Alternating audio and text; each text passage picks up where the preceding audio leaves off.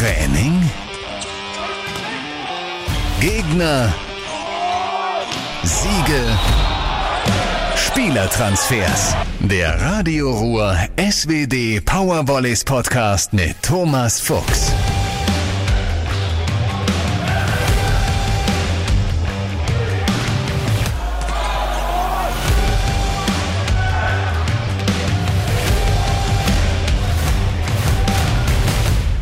Volleyball-Bundesliga der Herren jagt ein Spiel das andere und ich begrüße Sie zum 22. Radio Ruhr SWD Powervolleys Podcast. Gesprächsthemen gibt es sicherlich genug. Vier Begegnungen haben die Jungs um Kapitän Michael André gespielt, dreimal gewonnen und am vergangenen Wochenende erstmals verloren. Mein heutiger Gesprächspartner ist einer der fünf Neuzugänge.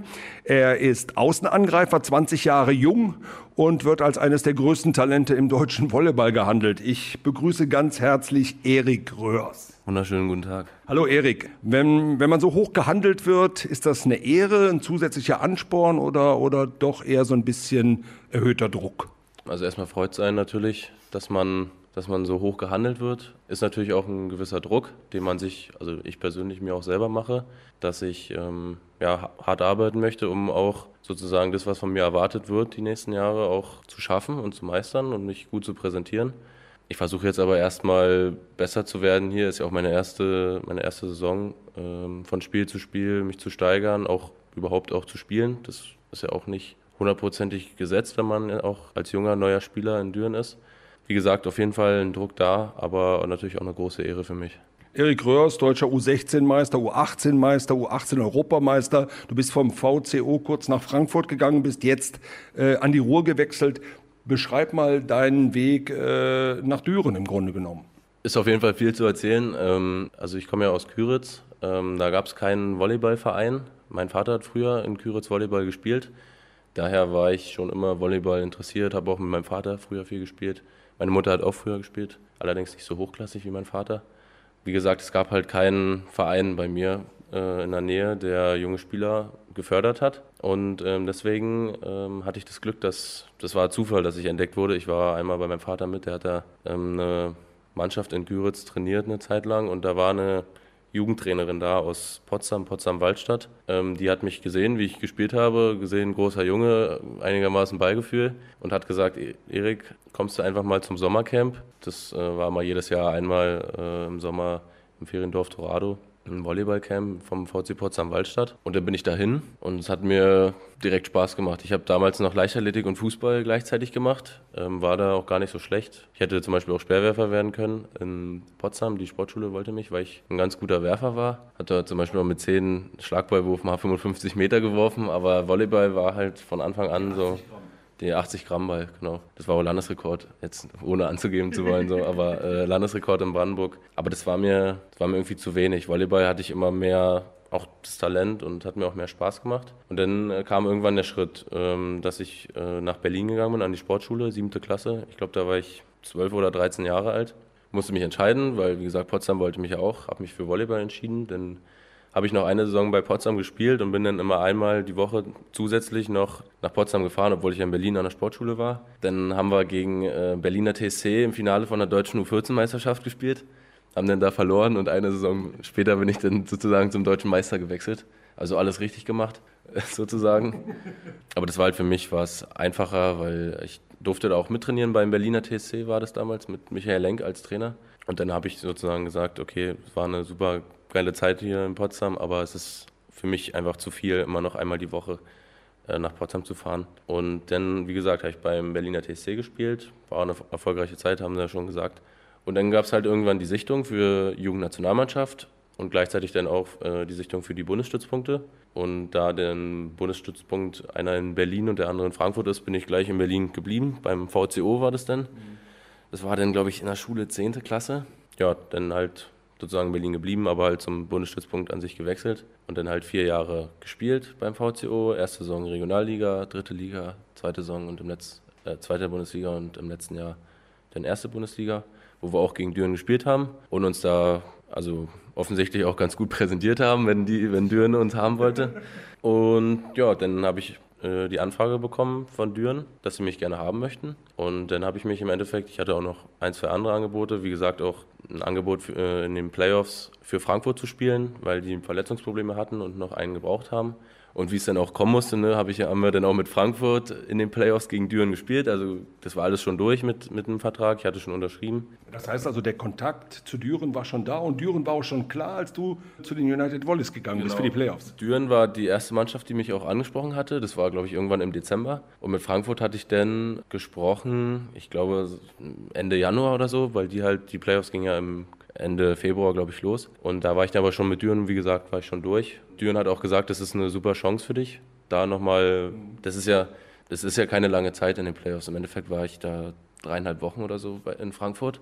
Habe aber trotzdem viel erlebt. Habe das Pokalfinale zum Beispiel durfte ich dabei sein. Durfte, war zwar nicht spielberechtigt, aber konnt, man konnte, als junger Spieler ist ja auch mal wichtig, alles mal zu sehen und ähm, wie die Spieler sich vorbereiten und wie es alles auch im Training so abläuft. Und das war auch eine gute Erfahrung und äh, Frankfurt wollte eigentlich auch, dass ich da bleibe, aber ich habe gesagt, nee, ich bin nächste Saison ein Düren-Bro und äh, ja, dann hatte ich noch die, die, Ehre, dass ich bei der Nationalmannschaft äh, dabei sein durfte jetzt bei der Nations League und ja, jetzt seit August in Düren. Kurz gefasst.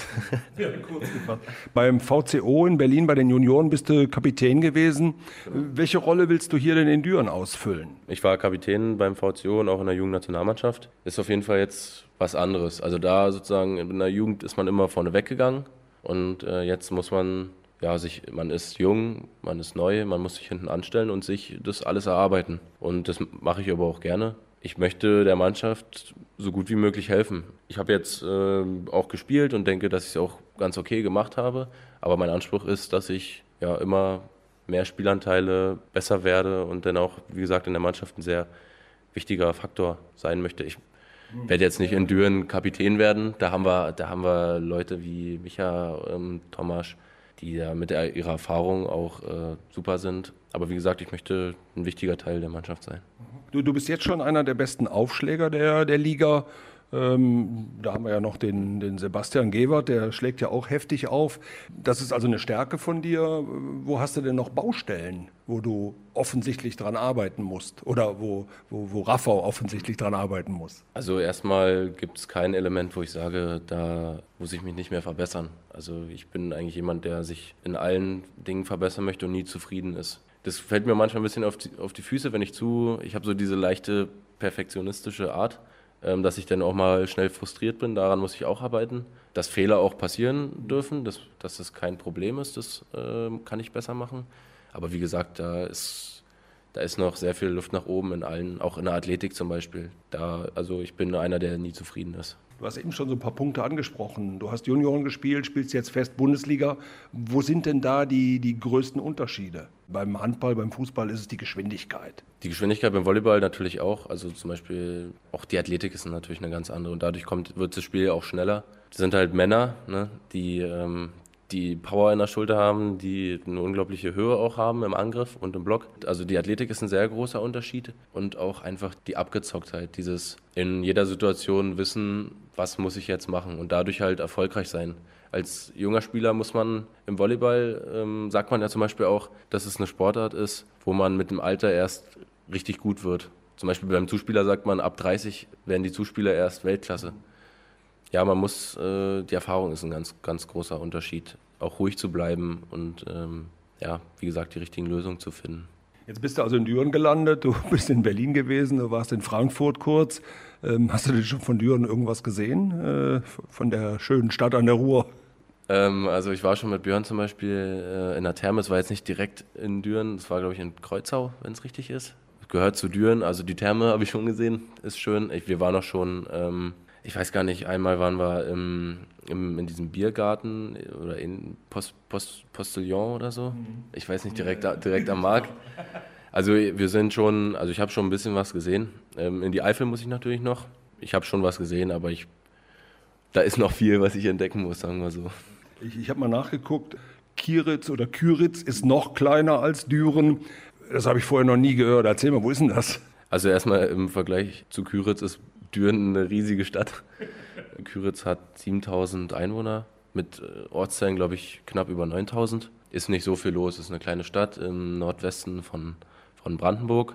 Ich wohne da in einem Ortsteil, also meine Eltern wohnen da und ich habe halt lange Zeit da gewohnt. in Gantiko wohne ich an sich direkt. Das ist ein kleines Dorf mit 200 Einwohnern und, äh, und äh, kleinem See auch. Eigentlich ganz schön. Das ich, auch jetzt, als ich die Zeit in Berlin war, war es auch mal schön, so aus dem Großstadttrubel rauszukommen und dann äh, da mal am Wochenende ein bisschen, ja, die jungen Leute sagen, mal ein bisschen zu chillen und die Beine mal hochzulegen und einfach mal auch ein bisschen Ruhe zu haben. Ähm, ich freue mich natürlich auch, wenn ich jetzt wieder nach, nach Hause kommen kann. Irgendwann das ist jetzt erstmal ein bisschen schwierig, weil wir so viele Spiele haben, jedes Wochenende und so weiter. Aber wie gesagt, ich bin immer gerne zu Hause und es gefällt mir gut da. Ich habe ein bisschen rumgegoogelt und habe gefunden, dass Küritz im 12. Jahrhundert von Holländern und Flandern äh, besiedelt wurde. Holländer sind alle groß, du bist auch relativ groß, 2,1 Meter. Eins, äh, steckt bei den Röhrster der ein oder andere Holländer mit drin? Also ob wir holländisch da irgendwelche Wurzeln haben, das weiß ich nicht genau. Ich weiß bloß, ähm, mein Vater ist groß, da habe ich gute Gene bekommen. Mein Vater ist 1,98, meine Mutter ist 1,87. Also da, äh, ja, haben meine Eltern alles richtig gemacht, um einen guten Volleyballer da mit genetisch da rauszukriegen.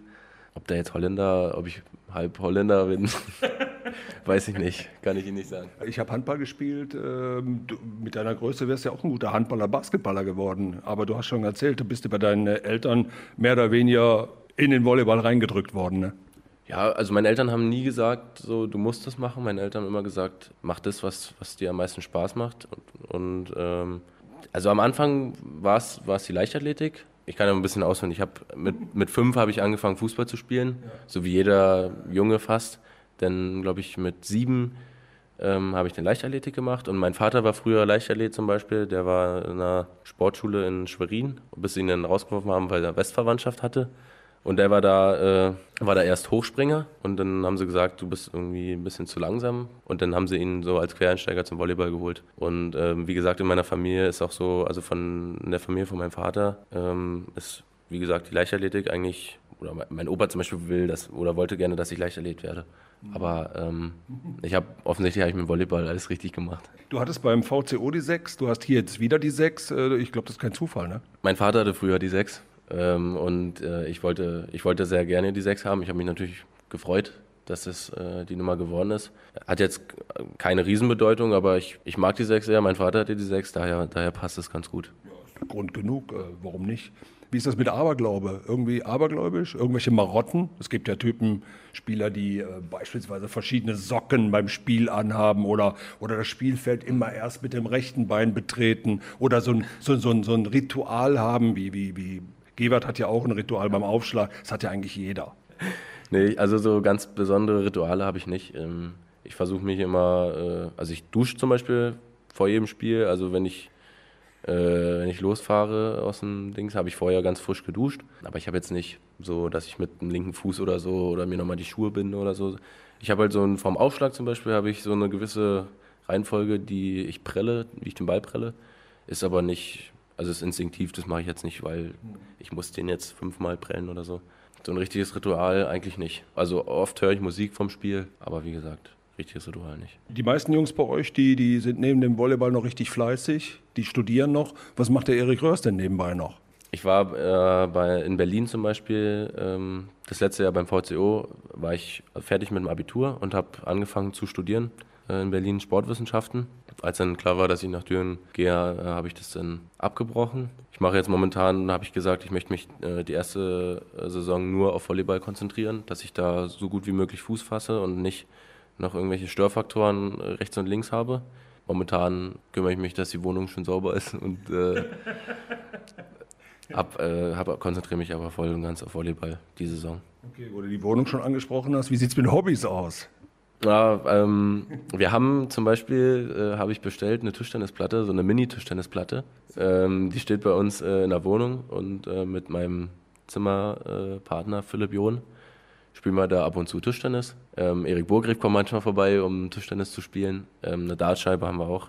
Hobbys allgemein, ich, ich mache sehr gerne was mit der Mannschaft. Ich bin jemand, der sehr gerne, also ich bin nicht so gerne alleine. Also ich kann auch mal alleine sein, aber ich mag es auch mal abends einfach mal was zu starten, ähm, ein bisschen einen schönen Teamabend zu machen, vielleicht einen Spielerabend. Ich weiß jetzt nicht, ob das ein Hobby ist, aber ist so ein typisches Freunde-Treffen. Ne? Das mache das mach ich. Ja, nicht immer, ähm, aber kann nach dem Spiel oder so kann es auch mal sein.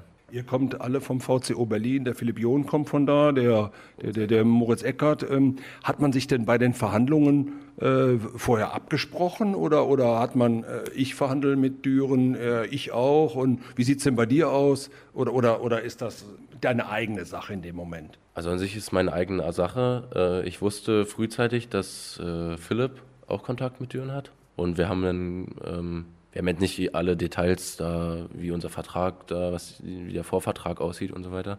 Wir haben auf jeden Fall drüber gesprochen, aber wir haben uns da nicht irgendwie beeinflusst, sondern es wurde drüber gesprochen, aber es wurde nicht jetzt, mach das mal so und so, sondern jeder hat da eher sein eigenes Ding gemacht. Lass uns mal zur Saison kommen. Die Powerwallers haben das erste Spiel 3-2 äh, gegen Hersching zu Hause gewonnen. Ähm, das war ein richtig gutes Spiel. Du, auf, du, hast auf der Außenposition angefangen, hast für meine Begriffe auch ein richtig gutes Spiel gemacht. Bist du selbst mit dir zufrieden gewesen? Mm, ja, ich wurde ja irgendwann ausgewechselt, ähm, weil ich, ich glaube, ein, zwei Fehler hintereinander gemacht habe, was für mich auch okay war. Natürlich, man ist nie zufrieden, wenn man äh, ausgewechselt wird. Ähm, aber wenn, wenn dann Björn André reinkommt und einfach auch die Erfahrung hat, auch in der Endphase ruhig zu bleiben und war ein perfekter Wechsel, hat sich ja auch ausgezahlt. An sich war ich ganz zufrieden. Ähm, das Spiel äh, war wichtig, dass wir es gewonnen haben. Wie war es denn mit Nervosität? Ich war auf jeden Fall mehr aufgeregt als äh, jetzt bei den Spielen, zum Beispiel beim VCO. War ja auch eine ungewohnte Situation, dass man das erste Mal jetzt auch wieder Fans dabei hatte. Ähm, das gab es ja jetzt anderthalb Jahre ungefähr nicht. War ja alles neu. Also das erste Mal in der Halle, das erste Mal vor Fans, das erste Mal für Düren. Hast also vorher kalt geduscht, ne? Ich habe ich hab kalt geduscht auf jeden Fall, ja. Nee, ich habe ich hab mir schon, ich äh, hatte schon ein bisschen Eierflattern, wenn man das so sagen kann. Ähm, schwitzige Hände und so. Es, ging, es geht dann immer weg, wenn man ein paar Punkte gespielt hat. Aber ich war auf jeden Fall mehr nervös als vor, vor normalen Spielen. Du hast den Wechsel dann gerade schon angesprochen. Die, die Konkurrenz auf deiner Position ist dann reingekommen, äh, ist Man of the Match geworden. Das ist an und für sich eine, eine ganz interessante Konstellation. Auf der einen Seite hast du einen Björn André mit 40 Jahren, 280 Länderspiele. Und auf der anderen Seite hast du einen 20-jährigen Erik Röhrs äh, mit prima Prognosen. Was ist der Erik für dich? Der Björn. Quatsch, der Björn. Was ist der Björn für dich? Nebenfeld, ein, muss ich sagen, ein sehr guter Freund und auf dem Feld ähm, im Training auch eine Art Mentor für mich. Ich orientiere mich viel an ihm, schaue, wie er manche Bälle schlägt, ähm, was er für Lösungen findet zum Beispiel. Also ich versuche mir sehr viel abzuschauen, weil man auch, er versucht einem auch zu helfen und das, ähm, das rechne ich ihm auch hoch an, weil man könnte auch sagen, ja, ich habe hier 280 Länderspiele, was willst denn du, Kleiner, von mir? Und das ist halt gar nicht, sondern ich kann im Training immer zu ihm kommen und fragen, wie hast du den geschlagen, was muss ich da besser machen. Ähm, er lobt mich auch, wenn ich mal was gut mache. Also, weiß nicht, also ich, ich hätte nicht, ich hätte am Anfang nicht gedacht, dass er, dass er so eine tolle Person ist. Und äh, ja, ist einfach mega angenehm mit Björn. Ja, gegen KW im nächsten Heimspiel gab es dann den nächsten Tiebreak-Sieg und dann gegen Haching auch, ebenfalls im Tiebreak in der Arena. Äh, da hast du passen müssen, da warst du krank. Warum sind diese drei Matches alle so scheiß eng gewesen? Weil wir noch nicht die Leichtigkeit ähm, haben. Die hatten wir jetzt auch noch nicht hundertprozentig gegen, gegen Frankfurt, was wir jetzt auch verloren haben, bitter. Man merkt, dass, dass die Ansprüche sehr hoch sind und wir können den Ansprüchen gerecht werden. Das merkt man im Training, wie wir manchmal trainieren. Das ist, das ist ein sehr, sehr, sehr hohes Niveau und das hatten wir auch noch. Das Niveau im Training war teilweise sogar höher als, als im Spiel, was wir gezeigt haben, weil wir es noch nicht wir haben es noch nicht hundertprozentig ähm, aufs Feld bekommen. Wir waren ähm, in den Tiebreaks waren wir abgeklärt mhm. und, und auch stark. Die haben auch deutlich gewonnen. So gerade am Anfang ist noch, ja, es ist schwer zu sagen. Man, man kann nicht hundertprozentig sagen, woran es liegt. Die Liga ist auch unglaublich ausgeglichen diese Saison. Ähm, aber wie gesagt, diese Leichtigkeit, die Freude auch teilweise ein bisschen, bisschen zu wenig, weil wir halt noch ein bisschen zu verkrampft waren. Mhm. Aber ich glaube, das, das wird sich legen. Wir haben eine sehr gute Mannschaft da ich, ich mache mir eigentlich gar keine äh, Gedanken, dass da irgendwas nicht laufen könnte. Letzte Woche hat es euch dann erstmals erwischt in Frankfurt. Da habt ihr, wie du eben schon gesagt hast, am Anfang Probleme gehabt, habt die ersten zwei Sätze verloren, habt dann den dritten gewonnen. Äh, Im vierten habt ihr schon 19, 15 geführt. Also da war schon auch noch mehr drin. Wenn er da wieder in den Tiebreak gekommen wäre. Deswegen war es ja auch so ärgerlich, dass wir das Spiel verloren haben, weil ähm, die ersten zwei Sätze, manchmal ist es auch einfach im Volleyball so, dass wenn eine Mannschaft ähm, Aufschlagannahme für sich entscheidet. Frankfurt hat unglaublich stark aufgeschlagen und angenommen. Dann ist es halt für die andere Mannschaft schwer. Und dann haben wir das Momentum aber gedreht. Und am Ende muss man auch einfach sagen, kann man fast sagen, dass wir es, zu, wir müssen die Führung zu Ende spielen. Und ähm, haben aber ein bisschen Pech vielleicht. Ist halt sehr ärgerlich, dass wir halt, ähm, wir haben auch also 19, 15, aber auch 23, 20 zum Beispiel geführt, dass wir das dann aus der Hand geben. Und ich, ich, ich bin der festen Überzeugung, dass wenn wir den Satz gewinnen, dann gewinnen wir auch das Spiel. Und das macht es halt nochmal ähm, ärgerlicher. Aber am Ende ist es, wie es ist. Wir müssen daraus lernen und im nächsten Spiel äh, einfach m, vielleicht auch die Erkenntnisse einfach mitnehmen und dann da äh, ja, uns steigern. Nächstes Spiel hast du schon angesprochen. Nächstes Spiel ist wieder ein Heimspiel. Am Sonntag kommt in die Arena der, der deutsche Rekordmeister VfB Friedrichshafen. Äh, die haben übrigens auch gegen Frankfurt verloren. Ähm, was rechnest du dir da aus? Ich rechne an sich mit einem sehr, sehr engen Spiel. Die Frieshafener werden sauer sein, weil sie keinen perfekten Saisonstart hatten.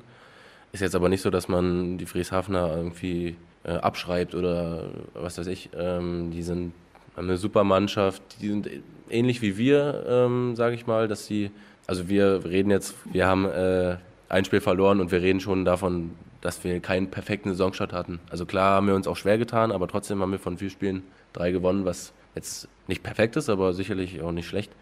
Ich glaube, dass es sehr eng wird, ausgeglichen, schätzt die Frieshafener stark ein. Ich denke, dass wir, wenn wir uns noch ein bisschen steigern und äh, wie gesagt, die Sachen, die wir gegen Frankfurt vielleicht nicht so gut gemacht haben, ein bisschen äh, besser umsetzen, dass wir es dann für uns entscheiden können, werden wir sehen. Wird ein geiles Spiel auf jeden Fall. Komm, wir tippen noch beide das geile Spiel. Ich tippe 3-2 für Düren, Matchball Erik Röhrs. Dann tippe ich 3-1 ist mir egal, wer den Matchball macht. Hauptsache, äh, wir gewinnen das Spiel. Gut. Am Sonntag, 17.30 Uhr, Arena Kreis Düren, SWD Powervolleys gegen den VfB Friedrichshafen. Kommen Sie in die Halle und schauen Sie sich Erik Röhrs einmal live an. Es lohnt sich. Das war's mal wieder mit dem SWD Radio Ruhr Powervolleys Podcast. Danke, Erik. Ich wünsche dir eine erfolgreiche Zeit in Düren und bleib gesund. Danke, schönen Abend noch. Das war der Radio Ruhr SWD Powervolleys Podcast. Mehr Infos auch auf radioruhr.de und in unserer App.